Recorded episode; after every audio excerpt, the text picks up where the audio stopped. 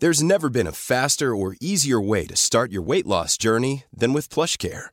PlushCare accepts most insurance plans and gives you online access to board-certified physicians who can prescribe FDA-approved weight loss medications like Wigovi and Zepbound for those who qualify. Take charge of your health and speak with a board-certified physician about a weight loss plan that's right for you. Get started today at plushcare.com slash weight loss. That's plushcare.com slash weight loss. plushcare.com slash weight loss. Many of us have those stubborn pounds that seem impossible to lose, no matter how good we eat or how hard we work out. My solution is PlushCare. PlushCare is a leading telehealth provider with doctors who are there for you day and night to partner with you in your weight loss journey. They can prescribe FDA-approved weight loss medications like Wagovi and Zepbound for those who qualify. Plus, they accept most insurance plans. To get started, visit plushcare.com slash weight loss. That's plushcare.com slash weight loss.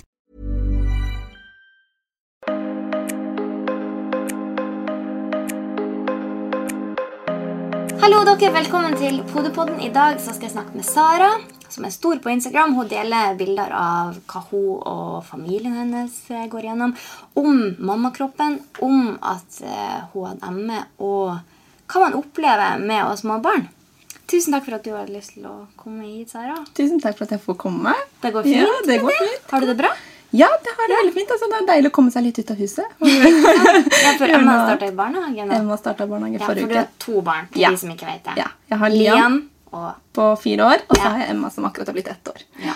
Så det, nå er de begge to i barnehagen. Så det er jo bare tre måneder forskjell på Emma og Sander, faktisk. Ja, det er det. det. -hmm. Han kom rett etterpå. Jeg fulgte, jeg fulgte, eller husker jeg fulgte deg. Sånn, liksom, nei, nå er Emma kommet, og nå kommer Sander. Så det, det er ikke så forskjell på dem. Ja, for jeg har jo lurt på deg. Hvordan er det, altså, er det å leve med ME? Det er, kan du forklare litt om hva den sykdommen Eh, er? ja, altså, ME er en autoimmun sykdom som går på eh, at kroppen angriper Altså immunforsvaret angriper seg selv.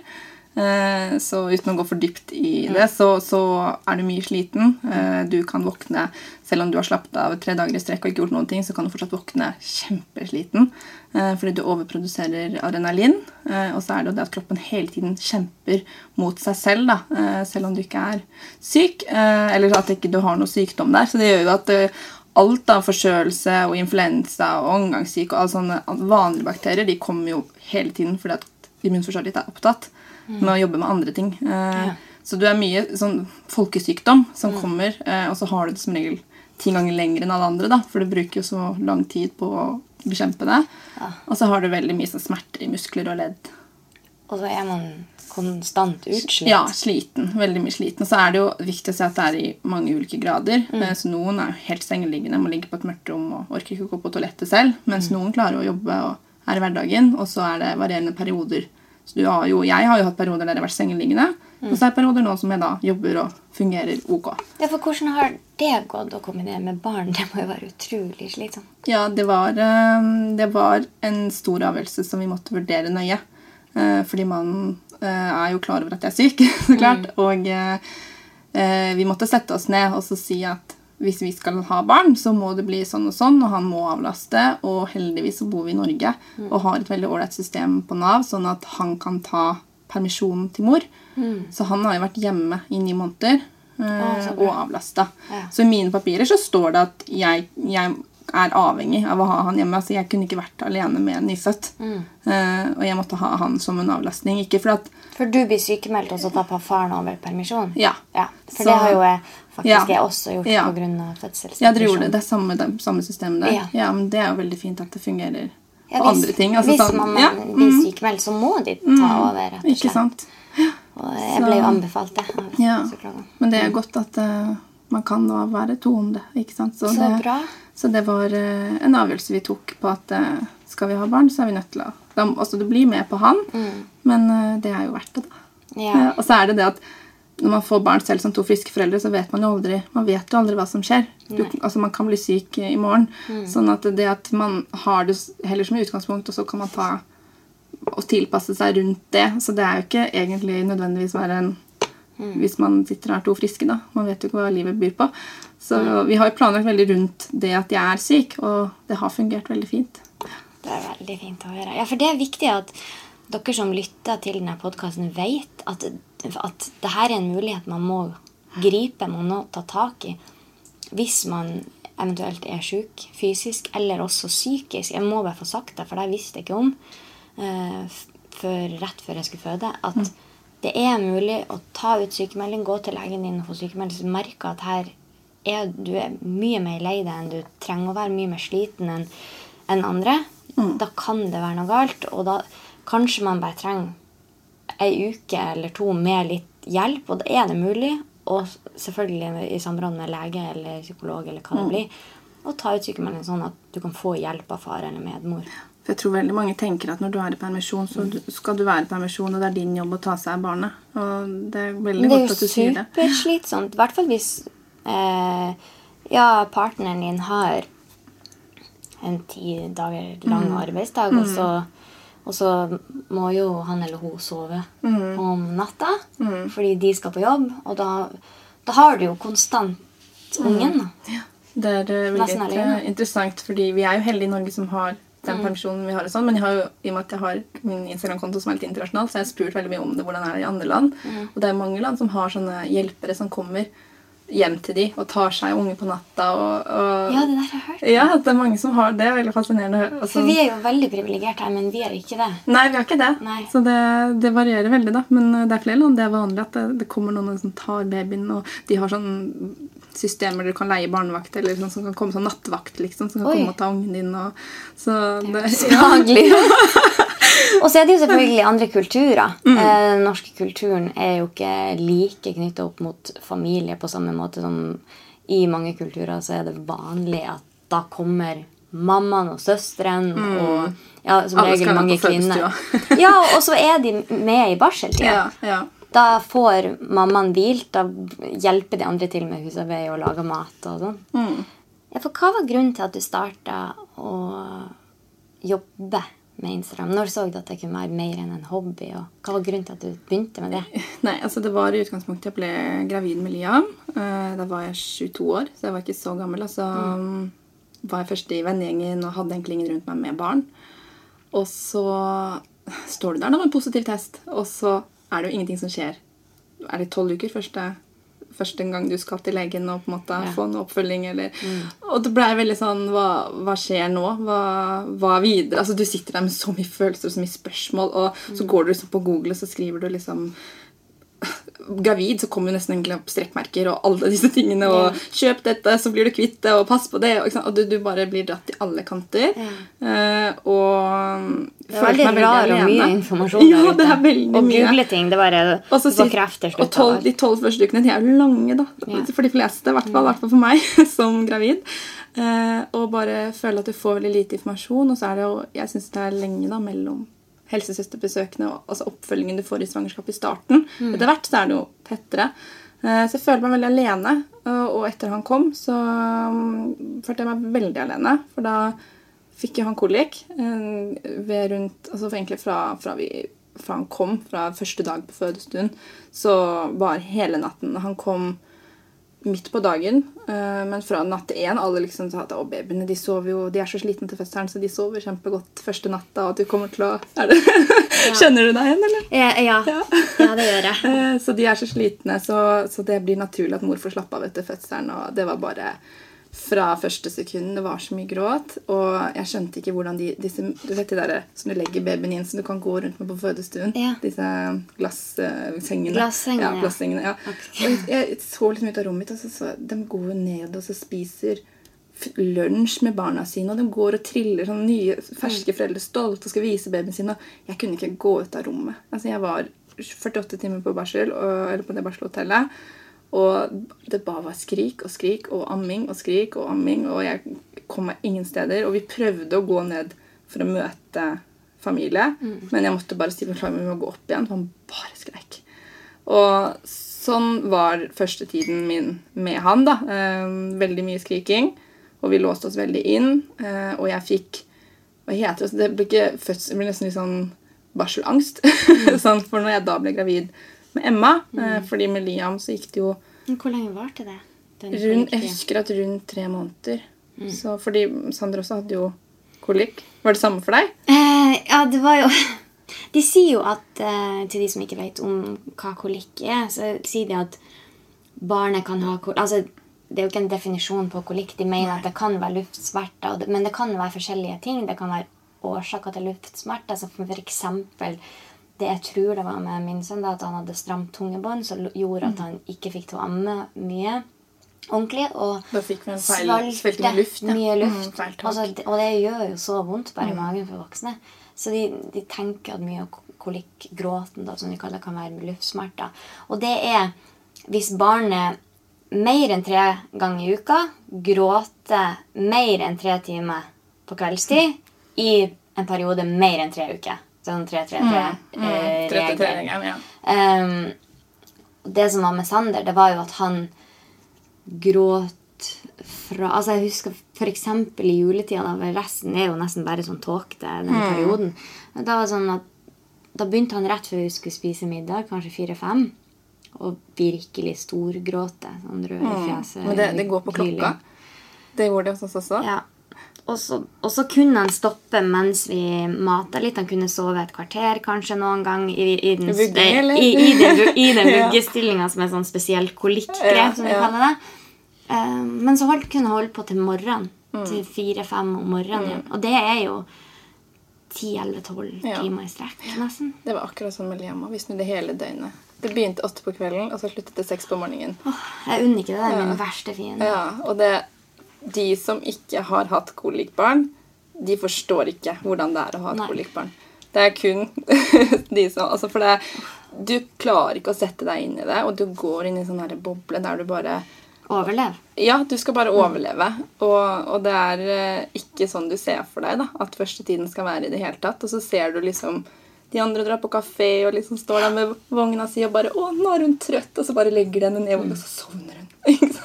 Altså så, sånne ting. Jeg, Å, mens du står der og humper og humper og styrer og bare eh, Ja, det, er, det var eh, på grunn av det da, at jeg valgte Og når jeg da ble gravid med Emma, eh, så gikk jeg jo Jeg hadde jo Instagram.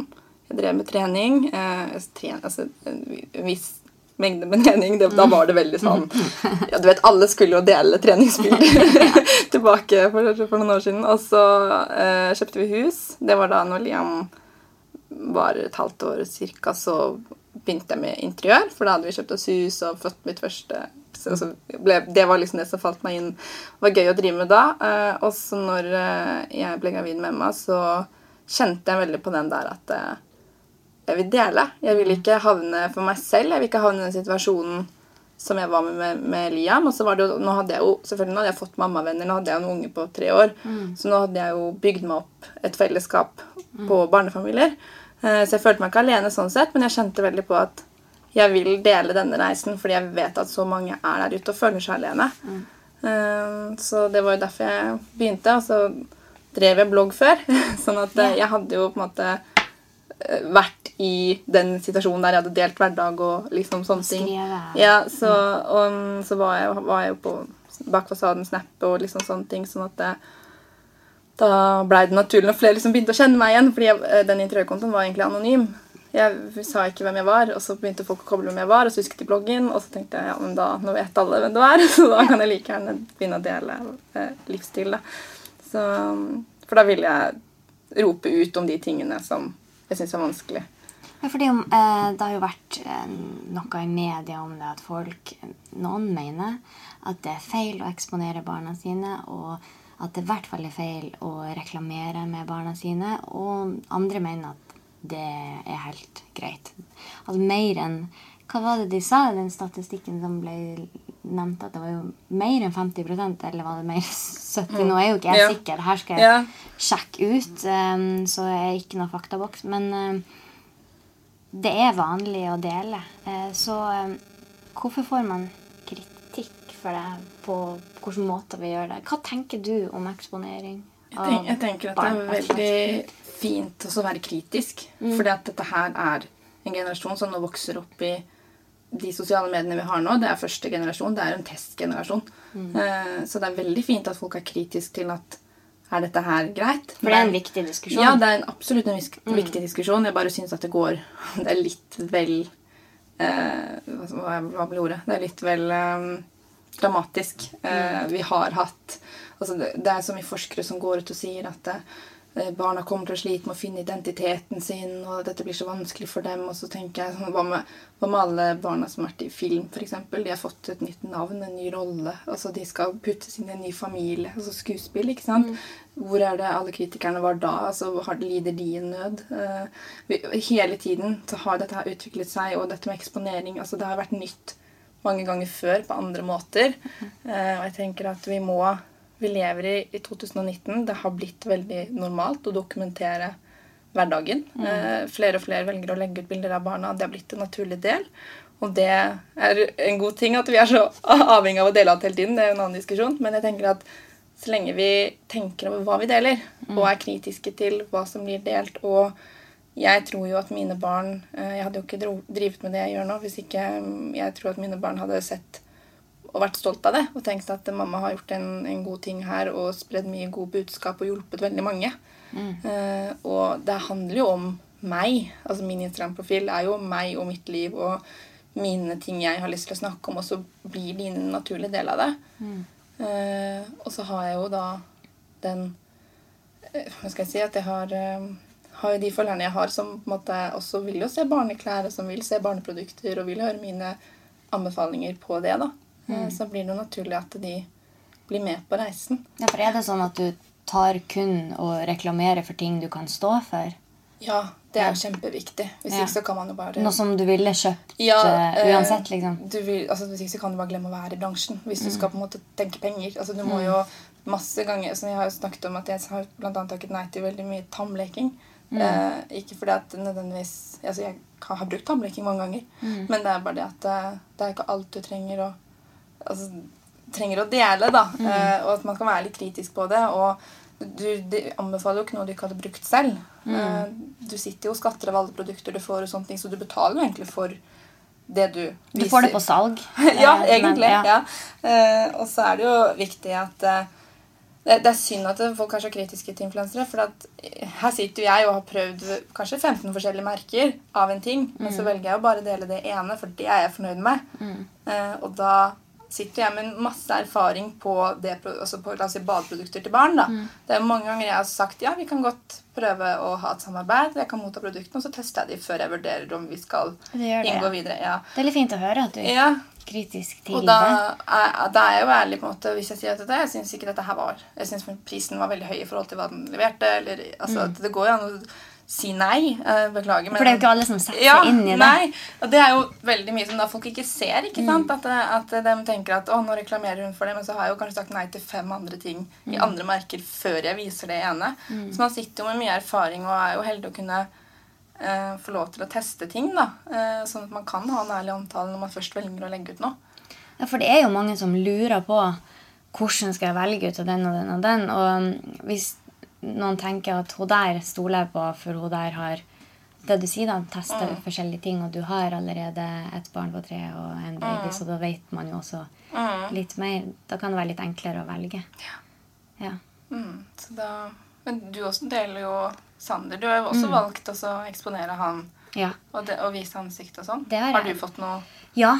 eh, Det var, det var et eh, valg jeg tok, men med retningslinjer. Eh, Fordi da leste jeg boka til eh, Jeg snakka med Hedvig, Hedvig Montgomery, som er min psykolog, som er barnepsykolog, og som er mer eller mindre ekspert på barns psyke. Mm. Og hun har egen I den nye boka si så har et eget skriv om hvordan man burde eksponere barn for at det ikke skal Mm, være dumt for de i det er etterkant. Og er følger man det? Ja, ikke sant? Følger man de retningslinjene hvor det er man eh, skal ikke ta nakenbilder, mm. ikke badebilder. Man Sårbare skal situasjoner, ikke sårbar sykdom, Ja, mm. akkurat de tingene der. Eller når de gråter eller er sint.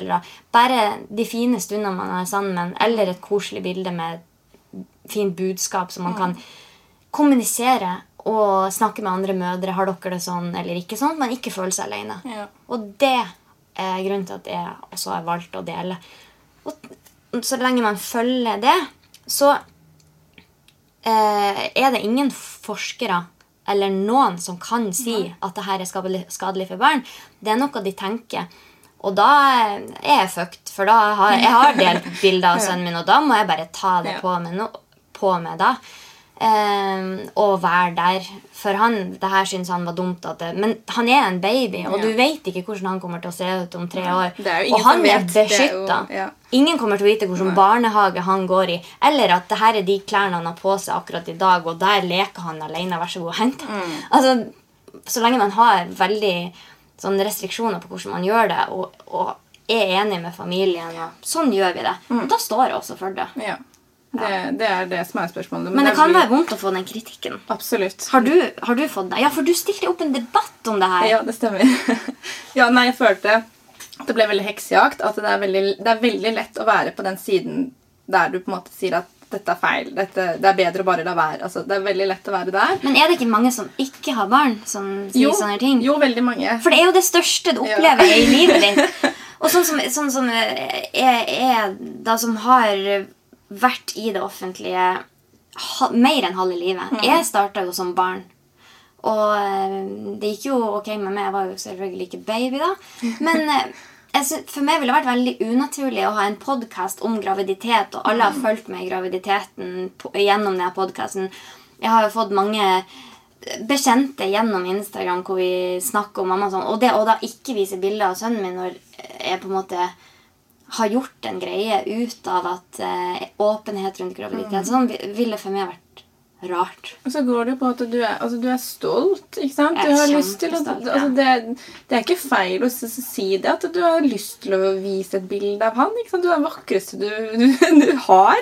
Så klart er det. Og det tenker at et spørsmål, altså, det er så nøyent å tenke at man, man ikke skal dele. for når, disse, når våre barn vokser opp Mm. al altså Hvem i skolegården er det som ikke Det er nesten så du skulle tro at den som ikke har bilder av seg, kommer til å bli mobba.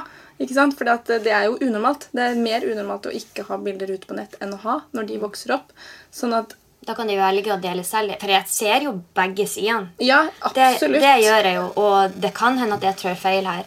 Det er ja, helt åpen. det, det er, man må jo være ærlig på det. Det Men det er ingen som har fasitsvaret. Og derfor så er det litt dumt å lage sånn heksejakt på folk. Mm, det, det er, Og virkelig lag, være slemme. Jeg tenker at man må skjer. respektere hverandre. Det er det som er altså, bunngrunnen i alt her. Vi må respektere at folk tar ulike valg, og så lenge du gjør det innenfor de retningslinjene som du snakket om, med med sårbare situasjoner og nakenhet, så, så må folk la den saken ligge litt frem til vi vet mer i fremtiden. Mm. Rett og slett. Det er, det er ikke noe mer å diskutere.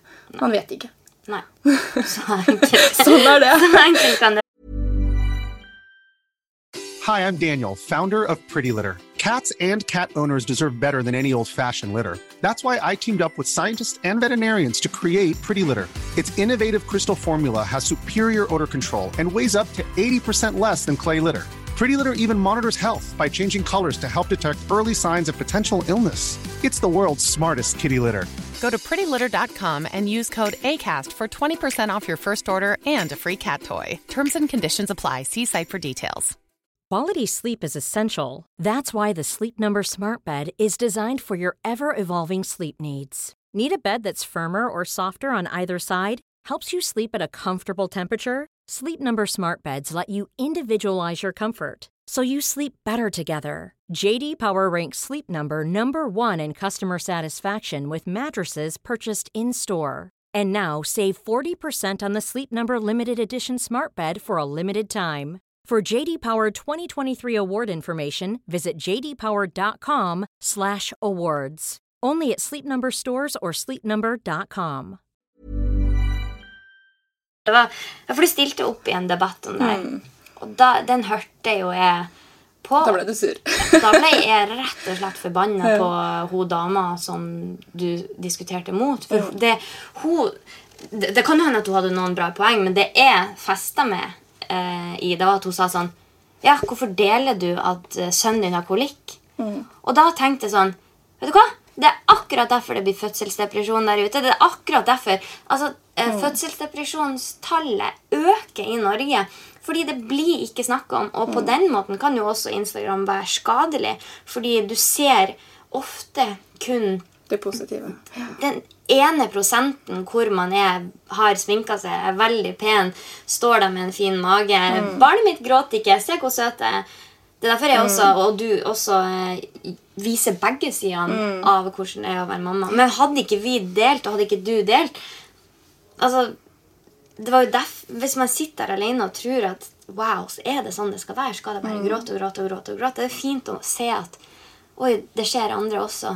Og da kan man ha hverandre. Det er, det er så viktig. Det er, jo derfor jeg deler det jeg gjør. For det er så viktig at man viser de sidene. At noen står frem og sier at vet du hva, her er jeg strekkmerker, her er jeg hengehud, her, her eh, ser jeg ut som en dass i dag. Og så, jeg viser jo, sant, jeg har jo vipper og fullt sminke. altså Jeg gjør de tingene også. Og, fordi det er nettopp det mammalivet er. Det er superflott. Det er eh, fantastisk og glødende. Og så er det kjempeslitsomt og tøft og vondt til tider.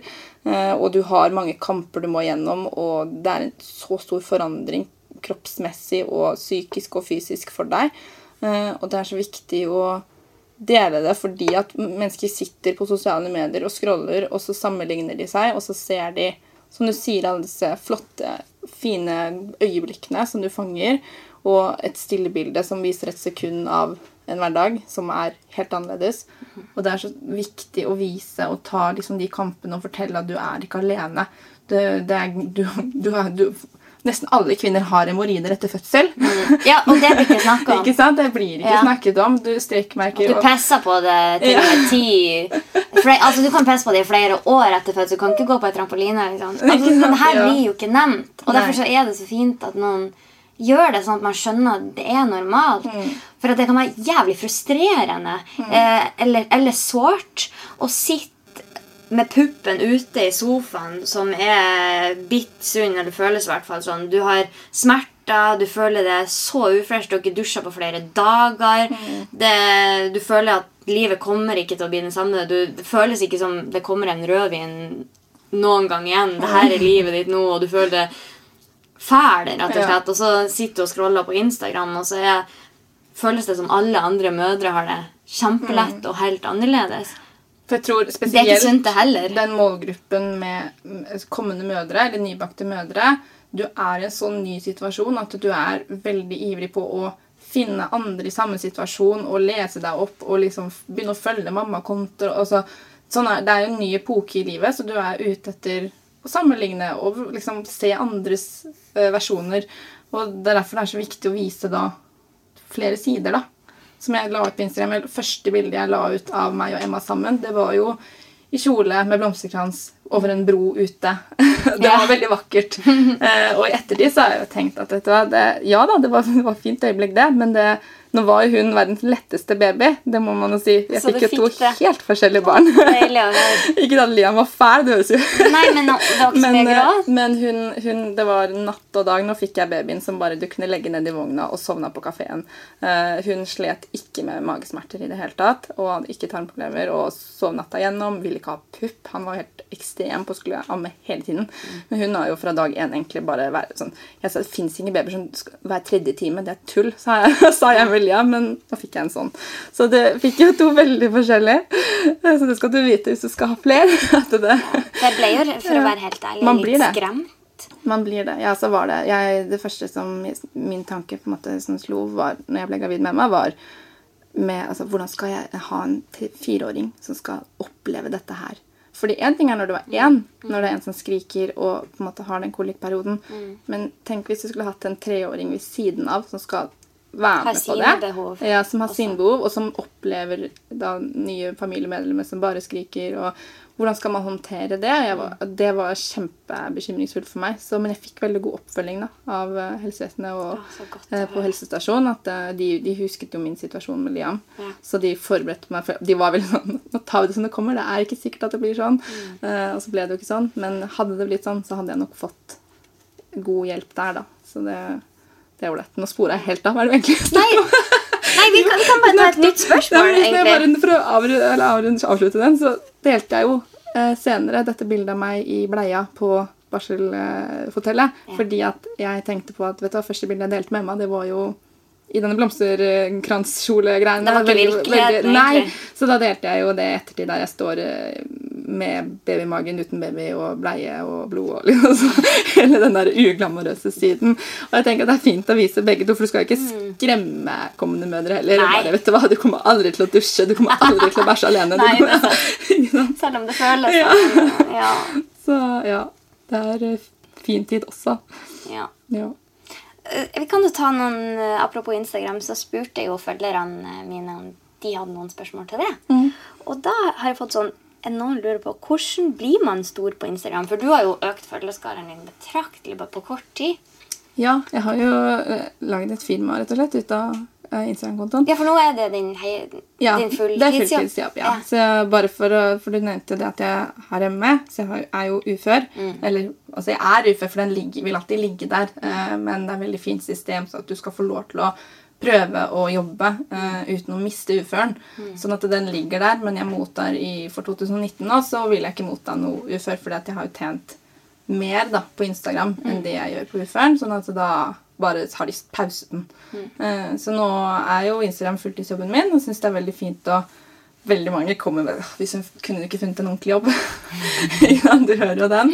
Eh, men for meg er det helt ideelt å kunne jobbe hjemmefra. Eh, og kunne Jeg er jo sånn inni min boble. Du får jo mer tid med barna. Ja, Og det- det, må jo være gull Veldig, veldig ålreit. Og vi, vi kan, de kan ha korte dager i barnehagen, og jeg kan få gjort unna så mye mens de er i barnehagen. Og så kan de komme hjem tidligere, og så kan vi reise og oppleve masse fine ting og gjøre mye ting. Så vokser jeg som person på dette her. Jeg har jo lært masse og fått masse nye venner og har det jo bedre. Bedre enn meg. Jeg er bedre enn mamma. ja, så, så Nei, så det er veldig ålreit å det er en sånn mestringsfølelse da, å ha fått det til. å fått til altså, kunne fått gått fra ufør og få en bedrift og leve av dette her. Og så vet jeg jo ikke altså, Det er det som er med meg, at jeg vet ikke om, om jeg klarer det neste år, eller hvordan det blir. Eh, men da har jeg jo uføren i bakhånd. Sånn at det er, det er et veldig fint system. Eh, men til spørsmålet, da. som om du har noen tips til eh, så som tenker jeg det at veldig, det er mange som spør meg veldig ofte hva som skal til, hvordan kan jeg få mer følgere. Eh, og jeg tenker det beste tipset jeg kan gi, er at ikke så selvfølgelig være aktiv, kommentere rundt, legge ut bilder. Bru, altså Du må bruke tid på det. Har du lyst til å ha, drive med det fast, så tar det mye tid. Det er jo ikke en, en syvtimersjobb. Eh, sånn at eh, det viktigste er likevel å spørre seg selv hva er det du vil med det? Hva er det, du har, hva, hva er det som inspirerer deg hos andre? Hva er det du har lyst til å bidra med i sosiale medier? Det er ikke det at du må ha en profil som sånn som jeg tenker, da, som, at, som skal gi masse, eller som skal inspirere andre, men du må på en måte tenke over hvorfor du har lyst til å drive med det. Hva er det du har lyst til å skape? Hva det du har lyst Finne å... din ting. Ja, finne- For det kan jo være kunst, eller Ja, det ta fine være- bilder av blomster, eller Ja, for all det. hva som helst. Det kan, men det er som bare Hva er det du vil at folk skal føle eller tenke når de kommer inn på din profil? Da? Hva er det du har lyst til å bidra med med profilen din? Og det er blomsterinspirasjon, ikke sant? Så du må ha det grunnleggende for at du, hva du ønsker å nå ut med. da. Hva er det du har lyst til å skape en rød tråd på det du Altså, du kan dele bilder av maten din, men da vil du da inspirere folk til oppskrifter? Eller Ja, hva? ikke Ikke sant? sant? At det er greit å ha. For det er det som gjør at du vokser. At folk har lyst til å komme tilbake på profilen din for å finne inspirasjon, for å finne ting som de i utgangspunktet fulgte deg for. Ja, ikke sant. Uh, og er det sånn at du tenker kun etter et bilde, eller tenker du også at feeden har noe å si? At, Ja, for at jeg har jo eh, lagt merke til at det er litt de, de samme fargene, eksempel. ja, du sånn. skal jo ha en det- rød tråd og passe på at bildene passer til hverandre og sånne ting, men det holdt å se litt mer sånn avansert igjen. Jeg tenker Det Ja. viktigste er jeg tenker, Ofte så kan det krasje i mitt hode i feed, men for meg så er det viktigst med hvert enkelt bilde at dette bildet legger jeg ut fordi det er god kvalitet. Det, det på en måte kan engasjere, det kan gi en følelse til noen. det kan, Også om det krasjer totalt med den under, så er ikke det verdens undergang. men, det, men jeg vet at veldig mange tenker mye på det, og så skal du jo ha litt sånn Går du inn på en profil, så er det førsteinntrykket. Ja. Eh, men jeg syns at um, Jeg tenker ikke på det. ja, nei, kvalitet og sånn, og litt sånn Folk liker jo det derre litt i nuet og den som ikke er så oppstilt også. Så en god kombinasjon tenker jeg er fint. Ja. Takk for tipsene. Um, det er noen som skriver hvordan klarer du å være så positiv og spre et bra kroppsfokus etter fødsel. For det der hadde jeg et spørsmål til deg. Hvis jeg sier Så kan du se om du kan flette inn. Eh, hvis du- hvis jeg sier ordet 'mammakroppen', hva, hva tenker du da? Det første som slår meg, er jo forandring. Eh, fordi at mammakroppen er jo Altså, som jeg sa til deg, når du blir gravid, altså, du tenker på strekkmerker og alt dette her, og så søker du, googler du, eller finner ut av ting, og så kommer du bare opp 'Hvordan bli kvitt strekkmerker?' 'Hvordan unngå strekkmerker?' Hvordan, altså, fra første sekund så blir det jo puttet inn i hodet ditt hvordan du skal unngå det, hvordan eh, du skal trene. Er ikke det feil? fælt? Jo, det er jo ikke noe hyggelig. Nei, jeg liker ikke det. Så da kan folk søke, og så kan de få bildet mitt der jeg rister på løs magen min. Eller altså, At du på en måte viser den siden. da. Um, og fordi mammakroppen det er med Liam, så slet jeg kjempemasse når jeg gikk gravid med han og fikk mitt første strekkmerke. Så ringte jeg venninne og hylgråt. Fordi at jeg var, nå har det kommet første strekkmerke. Og da var jeg ganske sent i svangerskapet mitt. Så jeg trodde, tenkte kanskje jeg slipper det. kanskje jeg slipper det. Og så kom det. Eh, og det var helt krise. Og jeg slet, for jeg gikk opp 45 kilo med Liam. Eh, og jeg var, så, var veldig tynn før jeg ble gravid. Alle var sånn at du er sånn fotballfrue som bare får så liten kul, du vet du. og så bare bom! og det var helt uh, Det blei Det var veldig vanskelig for meg å håndtere. Og når jeg da, som du vet med kolikbarn, du har ikke tid til å tenke på noe annet. Ikke- nei. Um, Eller, eller du- spise Nei, eller spise riktig, Eller, tenke, nei, du tenke- har ikke tid å lage mat. Sånn eller, at, tenke- Du må bare få i deg noe næring, sånn at du kan amme. Ja, nettopp. Så det var, det var ikke mitt fokus i det hele tatt på det å spise sunt og riktig. eller noen ting. Så det var ikke det at jeg spiste kjempeusunt heller, men jeg bare de satt så godt i kiloene. Det, legen min spurte når jeg var der på svangerskapsholdet gikk på vekten en av de siste gangene. Så sa han ja, tror du det her er vann, eller? Og så sier jeg jeg tror ikke det, for det er ikke noe sånn, du vet, sånn merke på sokken og sånn. Og så sier jeg tror ikke det, jeg heller. Fastlegen. Så det bare Det er, jeg så fælt. Og det, når jeg var gravid Jeg kastet opp hver eneste dag i 38 uker. Og spiste så lite, og likevel gikk opp så mye.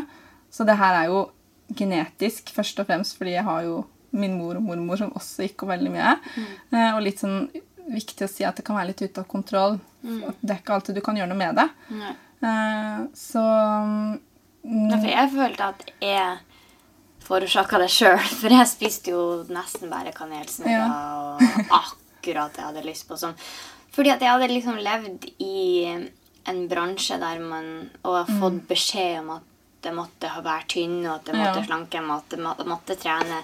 Hvis jeg ikke så sånn sånn ut, så fikk jeg ikke lov å gjøre det jeg elska, gi ut musikk. Så enkelt var det. Så følte jeg graviditet Ja, det var sånn jo- Ja, det var jo litt, det var jo litt vanskelig å se den Mm.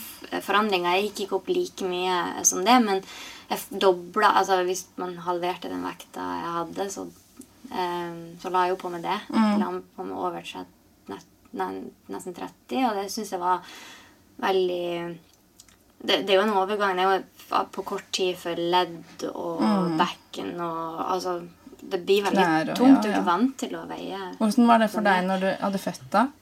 Altså, jeg brukte egentlig litt graviditeten min Mm. til å bare spise akkurat det jeg hadde lyst på når som helst. For Mm. jeg hadde liksom ikke tillatt meg før. da. Ja. Eh, Så akkurat det synes jeg var Det litt tror jeg mange gjør. da. Ja. liksom Det er fri, lov til en viss grad. Men det ble jo, det ble jo ikke ja, Du, du merker jo forskjellen når du ikke får lov å spise noe grønnsaker. Du får ikke så mye energi av det. Blodsukkeret Blodsukker går rett opp og rett ned igjen. Og blir du enda mer ustabil i humøret, Mm. så vil jo at- ikke anbefale det. Hvordan var det for deg etter fødsel? da? For jeg merket jo det at En ting er når du på en måte har de ekstra kiloene, så går du gravid. Eh, men så kommer babyen ut, og så har du bare magen og alt. For jeg tror veldig mange sliter Ja. med det. Ja, jeg følte meg jo Jeg var jo eh, veldig annerledes kropp enn eh, enn jeg hadde hatt før graviditeten. Og det var litt vanskelig å, å ta. Eh, men det som er så merkelig, det er det at plutselig så hadde jeg ikke Ja, hele Fra jeg var 13 år, så har jeg slitt med dårlig selvbilde. Jeg hater meg sjøl når jeg ser det i speilet.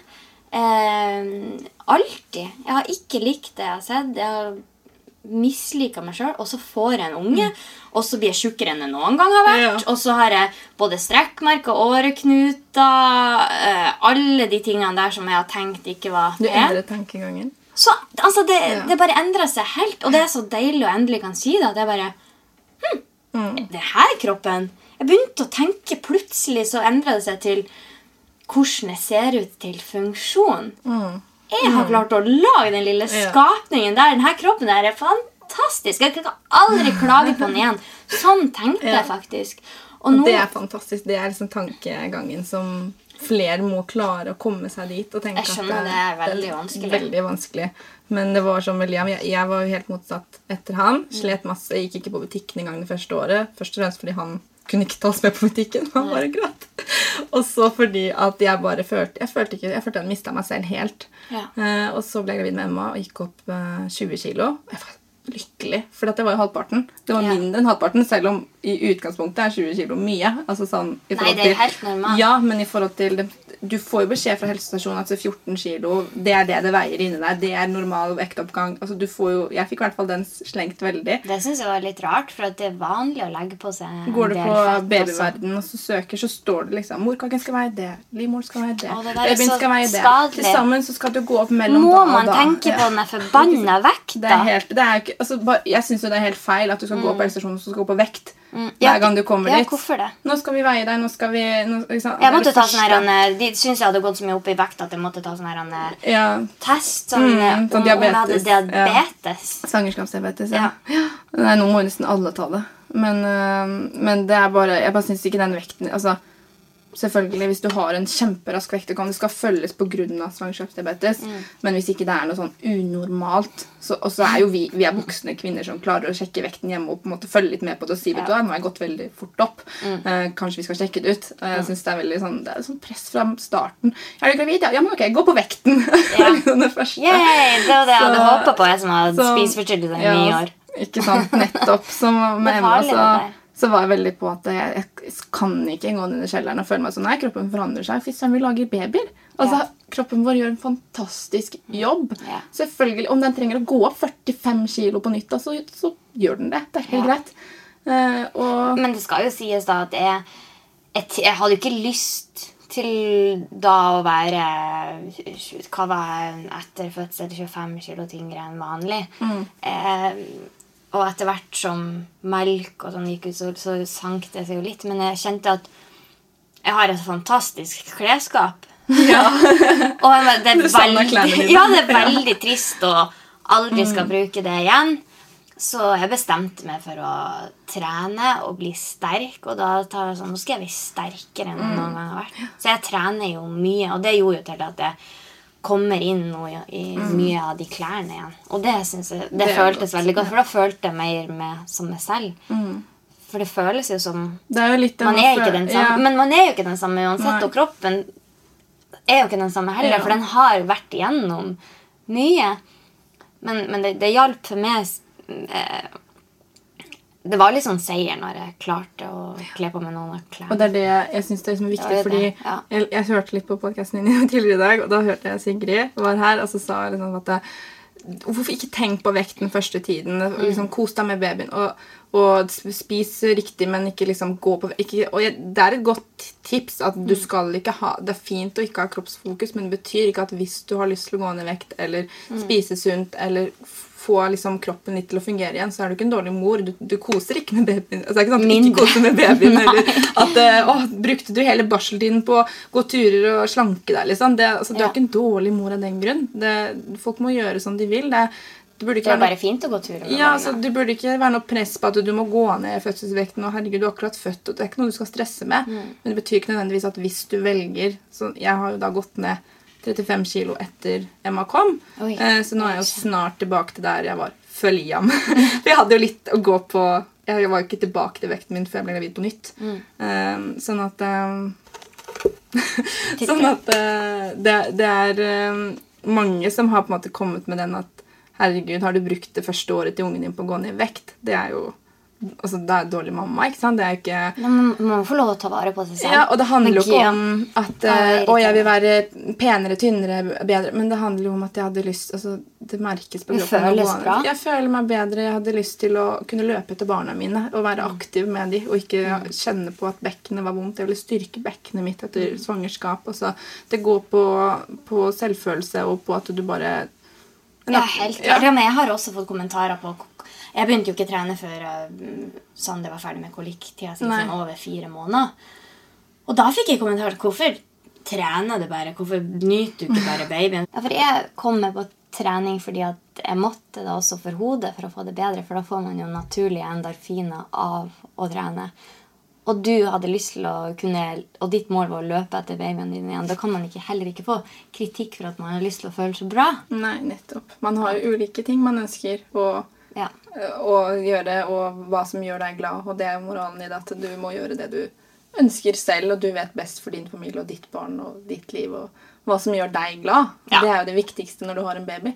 Det er mye fokus på den jævla kroppen. Og kan vi ikke si kroppetopp uh, uansett. Altså, og så gjør man det som føles riktig for en selv. Mm. Og eh, det som er det viktigste å få fram, er at mammakroppen er jo en funksjonabel kropp som har klart Ja. å få fram et barn. Absolutt. Man er det fokuserer viktigste. på det fantastiske den har gjort og skapt. Ja. I stedet for det jævla utseendet. Jeg er drittlei. Og ja, selv om Jeg, jeg tenker jo på det sjøl, selv, selvfølgelig. Man vil jo føle seg vel, men det har jo også med, bare med selvfølelse og Men utseendet skal jo ikke ha noe å si. Nei. I en perfekt verden.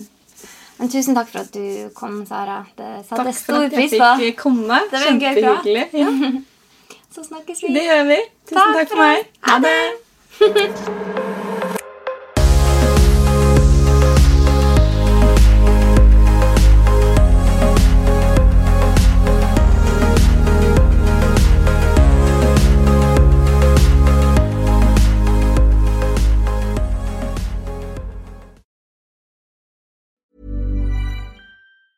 Hi, I'm Daniel, founder of Pretty Litter. Did you know cats tend to hide symptoms of sickness and pain? I learned this the hard way after losing my cat, Gingy. So I created Pretty Litter, a health monitoring litter that helps detect early signs of illness by changing colors, saving you money and potentially your cat's life. Pretty Litter is veterinarian developed, and it's the easiest way to keep tabs on your fur baby's health right at home. Go to prettylitter.com and use code ACAST for 20% off your first order and a free cat toy. Terms and conditions apply. See site for details. Even when we're on a budget, we still deserve nice things. Quince is a place to scoop up stunning high-end goods for 50 to 80% less than similar brands. They have buttery soft cashmere sweaters starting at $50, luxurious Italian leather bags, and so much more. Plus, Quince only works with factories that use safe, ethical, and responsible manufacturing. Get the high-end goods you'll love without the high price tag with Quince. Go to quince.com slash style for free shipping and 365-day returns. Imagine the softest sheets you've ever felt. Now imagine them getting even softer over time. That's what you'll feel with Bowl and Branch's organic cotton sheets. In a recent customer survey, 96% replied that Bowl and Branch sheets get softer with every wash. Start getting your best night's sleep in these sheets that get softer and softer for years to come. Try their sheets with a 30-night guarantee. Plus, get 15% off your first order at bowlandbranch.com. Code BUTTERY. Exclusions apply. See site for details.